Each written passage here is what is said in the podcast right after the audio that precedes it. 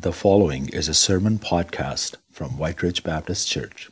We are now approaching uh, lunar sunrise, and uh, for all the people back on Earth, the crew of Apollo 8 has a message that we would like to send to you. In the beginning, God created the heaven and the earth, and the earth was without form and void, and darkness was upon the face of the deep. And the Spirit of God moved upon the face of the waters. And God said, Let there be light. And there was light. And God saw the light, that it was good. And God divided the light from the darkness. Perhaps some of you recognize the voice of uh, William Anders, the voice of the astronaut of Apollo 8, as he read uh, as they were in 1968 orbiting the moon on Christmas Eve, uh, December 24, 1968.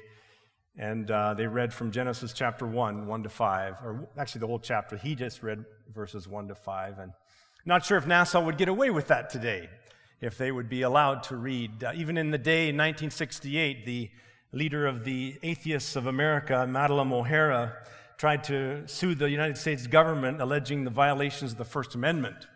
And uh, so I would like today, as our first uh, step into the book of Genesis, I would like today to begin by talking about two worldviews that are worlds apart. And that's what we're going to be looking at. I'd like you to turn in your insert in your bulletin, the little yellow piece of paper, and I would encourage you to take it out and, um, and follow along with me. There are four points that I would like to make this morning. And uh, we'll probably be moving pretty quickly, but I feel as though today's sermon is a very important step, and next week's as well, in laying the platform of which is necessary for us to approach this incredibly important piece of Holy Scripture. And so, the first thing I'd like to say in the first point, as you can see, is called the tenacity of the Christian worldview. If we know our history and if we know our Bibles, we know that Christian, Christianity, uh, the faith founded on Jesus Christ, will outlive Western civilization and it will outlive Christendom. Now, what do I mean by that? Well, an author by the name of Os Guinness is not alone in his prediction that we are living right now in the twilight years of the Western civilization.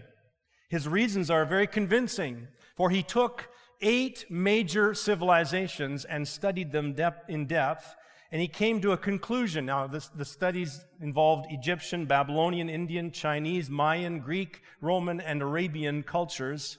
And he came to the conclusion that Western civilization is following the same pattern as these civilizations when they were in decline. So, what is the pattern of a civilization in decline?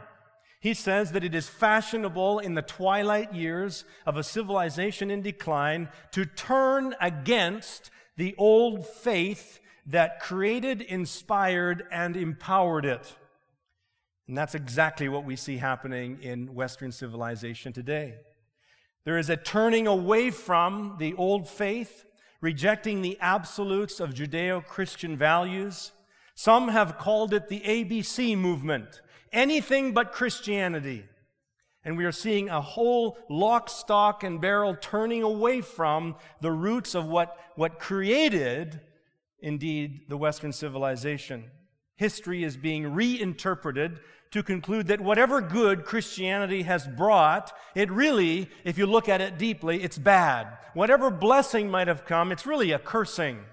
And so they say poison comes from religion. Religion poisons everything. Now, we must be careful with our terms here. For when I say that we are living in the twilight years of the Western civilization or of Christendom, I am not suggesting in any way that we are living in the final days or the end of Christianity. G.K. Chesterton, I love his writing. He says at one point in his, one of his books, he says, At least five times the faith has to all appearances gone to the dogs. And in each of the five cases, it was the dog that died. What does he mean by that? Well, he means simply that several times in the history of Christianity, the soul seems to have been sucked out of. The life soul seems to have been sucked out of the faith. There has been a frontal attack on Christian faith so many times throughout history. And we've watched, and the, the world has watched to, to witness maybe this is the final end of this thing called Christianity. And yet, time and time again, in the midst of that frontal attack, in the midst of that undermining uh, presence, there is this resurrection of faith. There is this revival of faith. There is this reformation of faith every time. I could give several examples. After the long, dark, lonely Middle Ages of Roman Catholicism, what awakened in 1500s? A reformation of Protestant proportions that revived the essential gospel of Jesus Christ. And after the secular humanism that actually goes back as far as the 14th century, founded by Francesco Petrarch, and after the philosophical enlightenment of Voltaire in the 18th century, and after the theory of evolution by Darwin, Charles Darwin, in the early 19th century, and after the theories of quantum physics by Albert Einstein in the early 20th century, and after the communism of Karl Marx, and the psychology of Sigmund Freud, and the atheism of, atheism of Friedrich Nietzsche, who said God is dead, and after the Richard Dawkins and the Stephen Hawkings and all of these other would be uh, prophets have all died and, and all stood before their Maker. After all of them have gone and stood before their Maker that they've defied, the faith of Jesus Christ will go on and on and on into eternity. And why is that? It's because He is the way and the truth and the life. It's because the it that we talk about, the faith called Christianity, is founded upon a Him, Jesus Christ, who is the same yesterday, today, and forever, world without end. That's the Lord God we serve. And so I, I begin this whole series on Genesis by simply stating that there is a tenacity to the Christian worldview upon which Genesis is a foundation for. I am convinced that whatever becomes of our Canada, I am convinced that whatever becomes of our world, whether we see a meltdown of nuclear war proportions that devastates our planet, whether we live to witness the catastrophic environ- environmental issues caused by climate change, whether we witness the aggression of radical religious groups that want to exterminate other people, whether we see a slow and steady eroding of morality into chaos and anarchy and lawlessness, whatever our future looks like, folks, whatever it is, Jesus is the same. Yesterday, today, and forever. Amen. And He is the rock that we build our faith on. And His Word is trustworthy. And that is why we must study the Word of God. And we must uncover what Genesis, the foundation of our faith, has to say. Because the Christian worldview is a tenacious Christian, is a tenacious worldview. And it is very much the foundation on which all of the rest of our beliefs uh, stand. And indeed, if this can be undermined and if this is going to fall, then the entire thing falls like a house of cards. And you and I are the most foolish people on the face of this earth. So, the first thing is the tenacity of the Christian worldview. The second thing I'd like to say is that as we approach Genesis, there is a necessity of an authentic faith necessity of authentic faith. One of the oldest, the oldest, in fact, the oldest and one of the most influential places of higher learning in the English speaking world is Oxford University in England. If you were to visit Oxford University today, you would find a college on campus called Linacre College. It was named in the 16th century after a physician by the name of Thomas Linacre, who had the privilege, by the way, of being the personal physician of King Henry VIII. Now, this was at a time before the Protestant Reformation. This is before Martin Luther nailed his 95 Theses on the Wittenberg door. And at the time before the Reformation, this book was not in the hands of anyone but clergy. And because Thomas Linacre was, though he understood the original languages, especially Greek, he was not allowed a Bible. But one day, a priest who was a friend of Thomas Linacre lent him a copy of the four Gospels in Greek Matthew, Mark, Luke, and John. And he, he went home and he sat and he pored over the four manuscripts of the four Gospels in Greek. And several days later, he came back to this priest friend and he handed back the manuscripts and he said these, I think, very important words. He said, either these are not the Gospels or we are not Christians.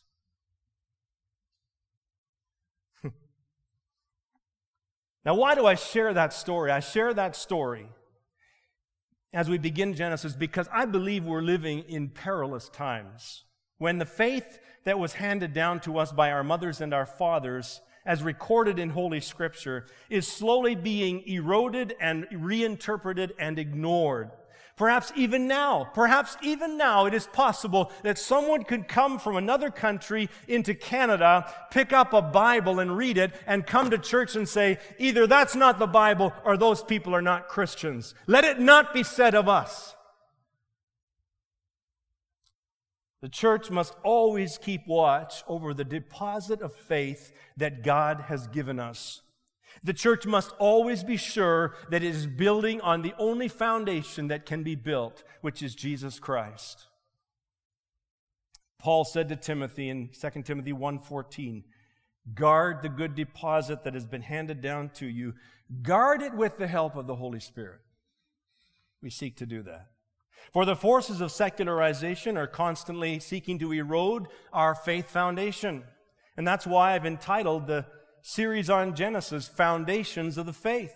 We must not so much be in the world that we are thinking like the world, nor should we be so naive as to think that the actual shape of the faith that was passed down to us is in perfect form or without defect.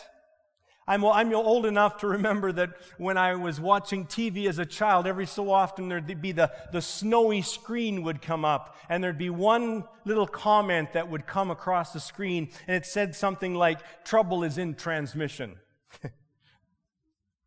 we don't get that so often anymore. Trouble is in transmission. You see, the folks, this, this book, the Word of God, is perfect and infallible.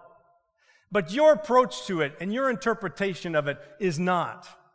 And the transmission of the faith that has been passed down to you by, by a pastor or a leader or a mother or father, whoever, that's fallible. That's, that's got to be re examined constantly. The church and Christians are always in need of reformation and revival and re examination.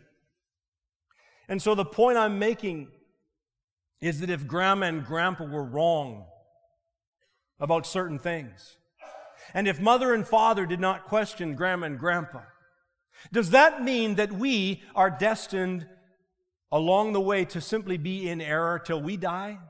No, I don't think so. I don't think that's faith.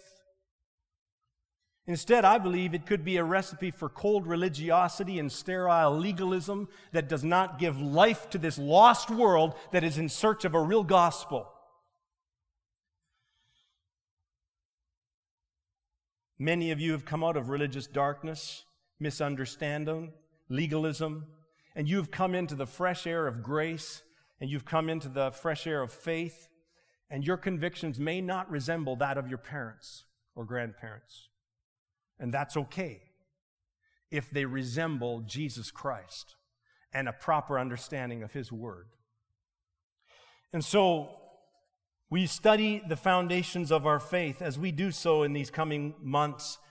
It is possible that I will be teaching something that grandma and grandpa or mother and father never questioned.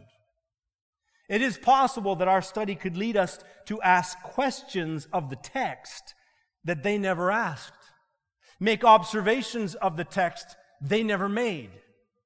Will we trust in the Holy Spirit to guide us? Will we be uncompromising on what we believe the Scriptures are teaching? And will we, we be open minded and less dogmatic about what the Scriptures seem to be silent or not clear on? Will we seek answers to the questions that the Scriptures give answers to? And will we not try to make the Scriptures answer the questions that they're not designed and intended to answer? We get ourselves in a lot of trouble when we do that. You see, it is wrong to fall into either ditch, either, either unexamined fundamentalism or secular humanism and liberalism. I don't want to go into either ditch as we study the Word of God. Because our goal is, it ought to be, to think biblically, Christianly, and logically. And I believe that as we do so, we will come up against a clashing of worldviews. But God has given us three very important revelations that should guide us so that we don't need to fall into either ditch. One of those revelations is clearly the Word of God. Another of those revelations is clearly creation. And the third revelation is unmatched Jesus Christ Himself and a living relationship with Him by faith. So, my second point is simply the authenticity of faith is vital to our study. Thirdly, why study the book of Genesis? You'll notice in the insert in your bulletin, I give you three reasons, and I'm sure we could think of more. But first of all, we study book of Genesis because Genesis is the book of origins. The Hebrew title of Genesis is actually just the first word in Hebrew found in the manuscript, which means in the beginning. It's the book of origins. Now, how did it get the word Genesis? Well, that's a Greek term. The early Greek translators of Genesis took that Greek word, uh, Genesis, which means origins, and they used that as a title because it accounts for the origins of the universe, of the earth, of, the, of all the life forms that we know. It refutes the commonly held atheistic beliefs about how we came to be. It, it flies in the face of evolutionary process of random selection, of impersonal force, and unintelligent beginnings. It flies in the face of that, and it gives reasons why things started the way they did and continue the way they do. It's the book of origins. Secondly, we study the book of Genesis because it's the foundation of theology, all theology. Genesis plants the seeds of the most important themes we find in Scripture. We are introduced to God's teaching on the universe, the solar system, the earth, the mystery of life, the sanctity and dignity of human life, marriage, gender, sin, the origin of evil, greed, murder, abuse of power, oppression, war. These and other themes begin in Genesis. It helps us see our place in history. But more than anything, Genesis, as a book of theology, talks about God. It tells us of God, the matchless one the eternal one, the triune sovereign God, the God of covenant love, who begins a relationship with us. And though we once had paradise and traded it for prison, he says, I have a way back into paradise for you. Will you trust in my way? I've given you the seed of Abraham, Jesus Christ, to point the way. And so the book of Genesis is incredibly important for theology. And thirdly, the book of Genesis is important to study because it's the grand narrative. The book of Genesis puts the, the whole stage, the backdrop, the actors, the props, everything about the Bible and the big story of the Bible, it's all put on the stage in Genesis. Can you imagine? Can you imagine being an actor and you're placed on a stage that's absolutely white blank? And you're given no identity as to who you are. You don't know what kind of an act or play this is. Is it a comedy? Is it a tragedy? Is it a drama? You don't know whether you're the hero or the villain. Without Genesis, that's where we'd be. But with Genesis, we know the backdrop. We know what's on stage. We know the narrative, the plot. And we know our place in the story if we take it seriously. And it answers one of the most important questions, doesn't it? it answers questions like Who am I? Where did I come from? What's my purpose in life? How does my story fit into the grand narrative? Let's move to our final point, fourth point that I'd like to spend time on. And if you have that insert, you'll notice that I've listed along with Genesis chapter 1, verse 1, several other scriptures like Hebrews 11, 3. By faith, we understand that the universe was created by the Word of God, so that what is seen was not made out of things that are visible. Or 1 John 1, in the beginning was the Word, and the Word was with God, and the Word was God. All things were made through Him, and without Him, not anything has been made that has been made. Or Revelation 4, Worthy you are you, our Lord and God, to receive glory and honor and power, for you created all things, and by your will they existed and were created. You know, I just want to say that it is the most humbling thing to approach Genesis 1 1.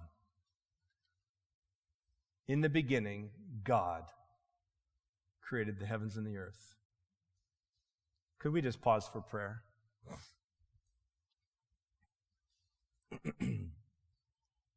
o Lord our God, how humbling it is to read these words you've given us, a description of how you created everything that is. We enter into this study with reverence in fear and trembling. You, the eternal God, we cannot understand eternity past or future, but God, you in eternity past, at one point, not even in time because time didn't exist, but God, at one point, somehow you just said, I'm going to speak everything into existence. And you wrap all that up by just saying to us in the beginning, God, it's just humbling for us to ponder how it is that everything that exists came to be at the voice of God. And so, would you help us, Lord, in our study this year? Not to go beyond what you've written, not to lag behind, but fully to brace, embrace everything that you've declared. That in the process, Christ, you might be exalted. For from him, through him, and to him are all things. To you, Lord, be the glory. Amen. What makes the Christian worldview distinct and unique is God. And so I want to simply end the message today by talking about a few points that these scriptures bring out that define the watershed of worldviews between Christian worldview and any other worldview. And it's all based on God. First of all, let me say to you, especially as you, you who have children, young children, the things I'm about to teach are so clearly simple that you could teach these to young children. And you must. You must give them the basis for a Christian worldview. Now, yesterday, I was in the Dollar Tree store on Keniston. And I was walked up to the cash register, and the woman ahead of me had some books on, on the table to pay for. And I said, Where did you get those books? And she said, They're in the back corner where the books are at the Dollar Tree store. And I said, That's incredible. I went back there and I bought some books. Now, this is not the bibliography from which I'm studying. Okay? But I'm telling you, there they were, a dollar twenty-five. I got eight books for ten dollars. And, and I'm encouraging you, when you leave today, go to the Dollar Tree store and get these books. Here's one God made the earth. I can even read the font. God made the sun. God, I mean, this is, this is rock solid, biblical. I like this one. God made the seasons. And then he goes in, God made animals. And a personal favorite of mine is God made colors. And if you want to take it up from the two or three year old age group to the next, I love this. Look at what's that called where it folds out three dimensional? the story of creation right there. Sound. Where do you get it? Dollar Tree store. I am, I am getting no commission. but you got to go. Anyway, sorry. So, so the points I'm making right now, these are rock solid. This is all about God. That's what makes our worldview different than the rest of the world. Number one, God is ultimate reality. When the child that you have living in your home comes to you and says, yeah, but where did God come from? Who created God? Guess what? The Bible never gives an explanation of how God came into existence because God always was. That's why the Bible says in the beginning, God. So if your child asks you, who created God, you just say, God always was. And that's all the Bible ever says. It assumes the existence of the eternal God, and we cannot go beyond that. He is the self existent one. He never had a beginning, he'll never have an end. However hard it is for our small human brains to get around that, that is the teaching of Scripture. And as I said, it is the watershed of worldviews. John Lennox writes this that it implies that the universe cannot explain itself. The, the answers to the universe are not in the universe because God is the ultimate reality, not the universe. That's number one. God is. Secondly, God is eternal creator and distinct from creation. The Latin phrase that is used to describe how God created something out of nothing is the word ex nihilo. And ex nihilo means out of nothing. That's what it means. It means that God had nothing to work with, and out of nothing, God spoke things into existence, including us. That's how the whole universe came into being. Now, for an atheist like Richard Dawkins, who asks the question, Who created God? we then turn around and say to Richard Dawkins, Well, who created your ultimate reality? Because you see, don't let anyone fool you whether they have a different equation or not. They have an equation that says, in the beginning, something. And in the case of Richard Dawkins, I think he would have to, if he was had in integrity, he would have to say, in the beginning, the universe. He has a beginning point that is unexplainable. And we declare, yes, we have a beginning point that is unexplainable. He is God. The worldview presented by Genesis is different than ancient polytheism with its many dozens of religions. It's different than contemporary secularism with the evolutionary theory taught as fact in halls of higher education, in museums, in Big Bang theories, in all kinds of shows on television.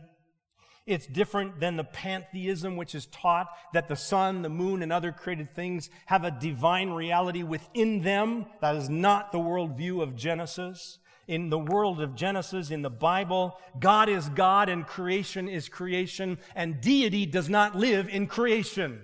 He is God. It is different than deism as well, a worldview, ideas that, that God created the universe, but then he withdrew and let it run on its natural laws of cause and effect. That's not the God of Christian theism or of Genesis or of the Bible. No, the God that we read of in our worldview that comes from the scriptures is the God who is over all. And in his providence, he breaks into natural causes. He breaks into cause and effect. He answers prayer. He does miracles. He goes beyond the natural to the supernatural. We cannot fully explain the God that we worship. And so that's secondly, God is God. And he is uncreated. And thirdly, God is personal and relational. Secular worldview replaces God with an unintelligent, random life force. Call it the universe, call it whatever. Some might think that it's okay to refer to God as a higher power or a force. Beware of the Star Wars God. Let the force be with you. Because you see, God is not some power that we harness for our own agendas. God is the living God that the creating God, the redeeming God, the Lord and personal God who wants a personal relationship with us as Father, Son, and Holy Spirit. And then finally, God created the earth and primarily as a home for humans. We're going to talk a lot about that when we get into the whole idea of what does it mean to be created in the image of God. We are stewards of this earth. And how does it look as we unpack that? So this morning, as we think of Genesis 1 1, the first verse of 1,189 chapters in the Bible, of 23,214 verses, this first verse is the foundation of the rest of them. Just 10 words. In the beginning, God created the heavens and the earth, and yet they're fully, powerfully foundational to everything else we believe. I was talking to a man back in April, worship team, could you come get ready to lead us in a worship song as we respond to the word? I was talking to a man in April. Pat and I were with him, and I just, I just broached the subject of a living God, of talking with him. And it was, it was clear within, within 10 seconds the door was closed on the con- conversation. The door was closed, and the Bible says in Isaiah 53 1, the fool says in his heart, There is no God. And when I was talking to this man, I realized very quickly in the conversation that it's not about me trying to have a mind to mind conversation with him because he has already said in his heart, There is no God. And I came away from that conversation so sad because there are many fools today that have said in their hearts, I'm not discussing this, I'm not open to anything else. I have said in my heart, I have decided, I have resolved there is no God. Friends, we need to be praying through this time when we are being sharpened in our own understanding. We need to be praying that God would bring to us those who have yet not closed the door, those who have not yet said in their hearts, There is no God, so that we might present this wonderful, loving God to them, who is the maker that they will stand before. I conclude with C.S. Lewis's words I believe in Christianity as I believe that the sun has risen, not only because I see it, but because by it I see everything else. May God bless His word. Amen.